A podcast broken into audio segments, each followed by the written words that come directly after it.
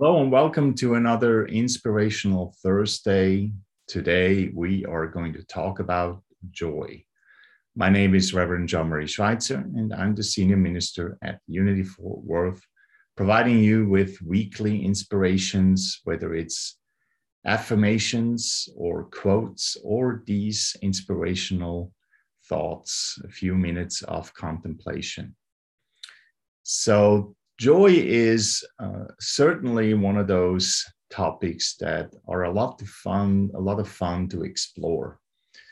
Joy is again very similar to some of the other topics we've already talked about, like love and peace, has two sides to it. One is our human limitation or interpretation of what that is, and then the infinite, the infinite potential of what it can be joy is one of those things that we can easily see as being one of those infinite potentials that are available to us at all times. Even in the darkest times of our lives, we are still able to experience the joy that underlies all things.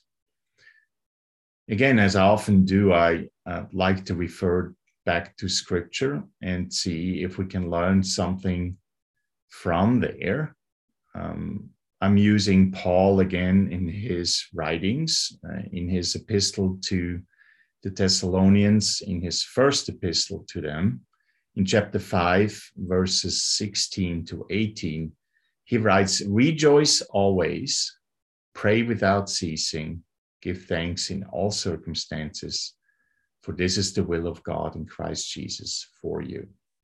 So you see those three elements here, three practices that um, he suggests in order to find the will of God in Christ Jesus in us.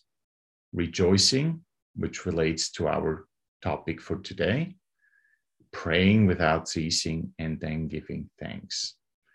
So, the simple command of rejoicing always gives us a hint that we must be joyful always.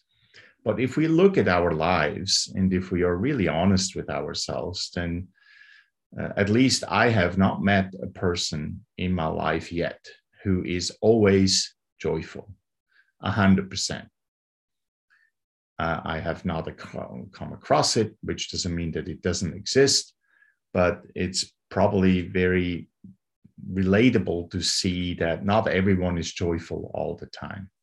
But that's the kind of human joy when we look at it. It's kind of, you know, remember we have an up and down in our human lives. We have highs, we have lows, we have different emotions, those who are dragging us down, those who are lifting us up. Joy is certainly one of those that lifts us up when we are in a good mood and all that. And so uh, to think of being joyful like that all the time, we pretty much would say, based on our experience, that's going to be very, very hard to achieve. But what kind of joy is Paul here talking about, really? If you look at the entire verses or all the verses, rejoice always is a verse, verse in itself. So you see it's the very big importance here. Rejoice always, that's verse 16. Pray without ceasing, verse 17 and give thanks in all circumstances. Verse 18. Those are distinct verses, which means they have distinct importance. Always be joyful, always pray, and always give thanks. So he's very, very clear on that. There's no compromise. But how are we going to achieve that if we look at us through the human lens? It seems impossible which means that he must be talking about something just more than that, because Paul had a really good understanding of humanity, because that was his thing that he needed to do. He built these churches, these, uh, these seven churches in Minor Asia, and he tried to help them as they got into, into trouble. So he had a good understanding of the human concerns and the challenges, and he tried to help those churches by addressing some of the more underlying principles here. So he is giving us instructions to do something that seems almost impossible, if not, if not impossible, from a purely human perspective, which also means that we need to look at these verses from a spiritual perspective. And that then means that all these principles that he addresses, these practices to be joyful, to pray, and to give thanks, need to be seen through a spiritual lens. And when we look through a spiritual lens, we automatically look well beyond the basis of our understanding. And we then address directly the infinite potential that's available to us through that spiritual lens. So then we're not talking about joy as just being a joyful feeling, a joyful experience in terms of, oh, we feel good, our sensory system is all in alignment and everything is hunky dory, we are on the top of the world. It means that there is a joy to be experienced and addressed that is available to us regardless of what's happening within our ups and downs. And that's one of those, I guess, almost secrets that many spiritual teachers, even nowadays, try to teach the students is we have to learn to step away just from the human experience and start understanding that there is an underlying sense of peace, of joy, of love, of gratitude, of prayer, prayer connecting to that peace and joy and gratitude of love that does is unrelated to what is happening in our lives. So when we are looking at joy, we should look at joy as in joy that surpasses all understanding, just like in the peace that passes all understanding that Paul talks about when he wrote to the Philippians in one of his letters. Joy is available to us even when we are not feeling joyful. Joy is available to us when we're struggling.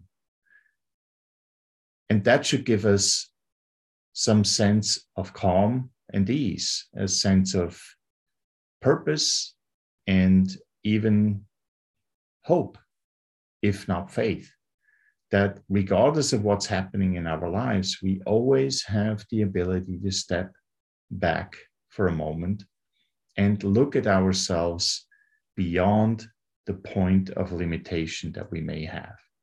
Remember, when we are struggling, when we are um, challenged, have obstacles in our ways, usually our perception gets very, very, very limited because we're trying to fight our way out of the hole that we're digging ourselves in. And so we often need to be a little bit more narrowly focused. But at the same time, while we get narrowly focused to find a way out of the challenge, we should also learn to keep our awareness expanded to what is available to us beyond just the simple actions that are in front of us because it's that awareness, that expanded awareness that may give us ideas and opportunities that we may not have seen, seen before. That's why Paul is saying, you know, when he talks to the Thessalonians, you have to rejoice always, you have to always pray and always give thanks in everything you do because that keeps your awareness expanded always to the degree that you will see beyond your own limitations. And that, in the end, will give us the calm and ease that we seek, bring us the joy that we are seeking. And that essentially is the will of God in Christ Jesus for, for us. So I hope you will have some opportunities this week or the next few weeks and months to really test this out for yourself to see okay, can I find the joy that passes all understanding in situations where I'm not very joyful? Can I truly rejoice always, just as Paul instructs us to do. That is certainly an interesting challenge to uh, to um,